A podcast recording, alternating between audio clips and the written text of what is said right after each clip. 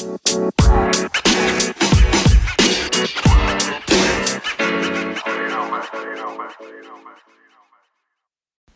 morning, afternoon, or evening, wherever you are in the world. Welcome to DBN News for 10 31 2018. It's Halloween. Spooky.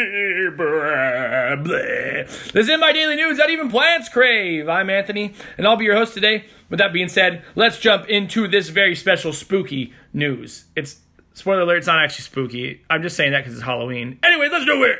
First is from IGN and written by Gabe Gurwin. PlayStation Plus free games for November 2018 announced. Sony has revealed the free games PlayStation Plus subscribers will receive in November 2018, with Bulletstorm Full Clip Edition and Yakuza Kiwami leading the charge as the free PlayStation 4 games for the month.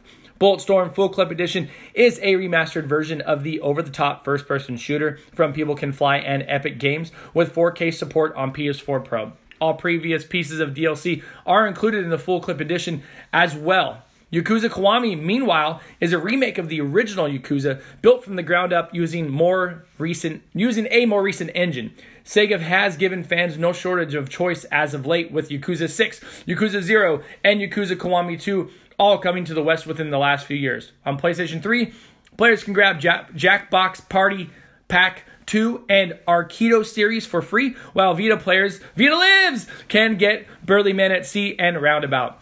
Both Vita games are also free on PlayStation 4. Vita and PS3 freebies will only be offered for a few more months as Sony plans to stop giving away the older systems games through PlayStation Plus beginning March 8th, 2019. Second is from IGN and written by Nick Santangelo. Nick Santangelo, just want you to know I love you. Undertale creator announces and releases mysterious new project. Following a tease yesterday, Undertale creator Toby Fox has unveiled Dela, or Deltarune, a free follow-up to the to 2015's Undertale. As various Undertale fans have pointed out online, Deltarune is an anagram for Undertale and refers to the symbol on Undertale NPC Toriel's tunic.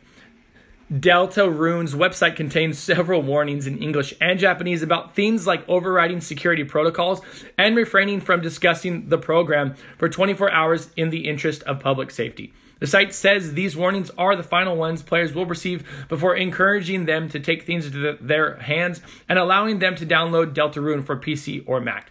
Fox first teased Deltarune yesterday morning he blacked out Undertale's thumbnail image on Twitter and tweeted that it was really important for players who completed Undertale to return and check back in 24 hours. I want to make something new and it all begins with your feedback, wrote Fox of the Tease. Up is from IGN and written by Adam Bankhurst.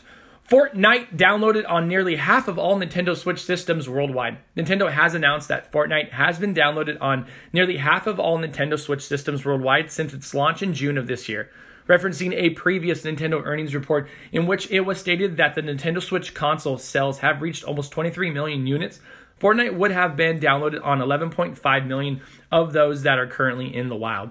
This attach rate brings to mind The Legend of Zelda Breath of the Wild, which in its first 28 days sold 925,000 units for the Nintendo Switch, while the Nintendo Switch had sold 906,000 units. Additionally, Nintendo stated that of all the subscribers to Nintendo Switch Online, more than half of them opted for the 12 month family or individual membership. Congrats to Fortnite, that's a pretty big deal. Last is from Kotaku and written by Luke Plunkett. I know what you're thinking, Anthony? Kotaku? You're always doing IGN. Well, this was a damn good story. Fallout 76 bug accidentally deletes entire 50 gigabyte beta. The Fallout 76 beta started on PC last night. But an 11th hour bug in Bethesda's launcher had unusually severe repercussions for some affected users. Last night, Bethesda tweeted PC Fallout 76 beta players, we are aware of an issue with the client and are investigating. Do not click any buttons on the client for the time being. Bethesda support tweeted. Don't click any buttons? Weird. Turns out the issue wasn't your average freeze. It was a bug where clicking any button on the launch client would delete the entire beta and force users to download the just under 50 gigabyte theme all over again. Anyone seeing this tweet in time would have been fine, but loads of people, of course, wouldn't have. We won't even, we won't ever know just how many ended up losing their data, but when you're at the point where Bethesda support forums are blowing up, things are bad. A later tweet from Fallout's account gave some specific advice for those affected.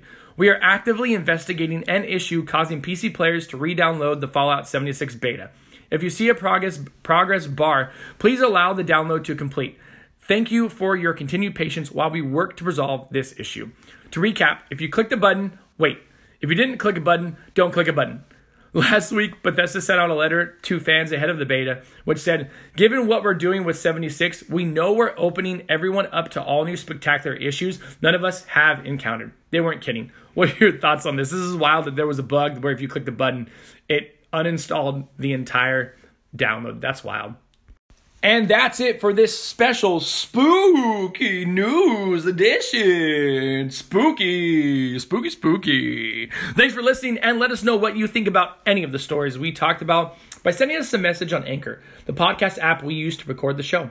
If you'd like to support the podcast other than listening, please check out our Anchor page at anchor.fm slash dadsbeardsnerds where you can donate to us via the support this podcast button and sign up for a monthly donation of 99 cents, 4.99 or 9.99 per month.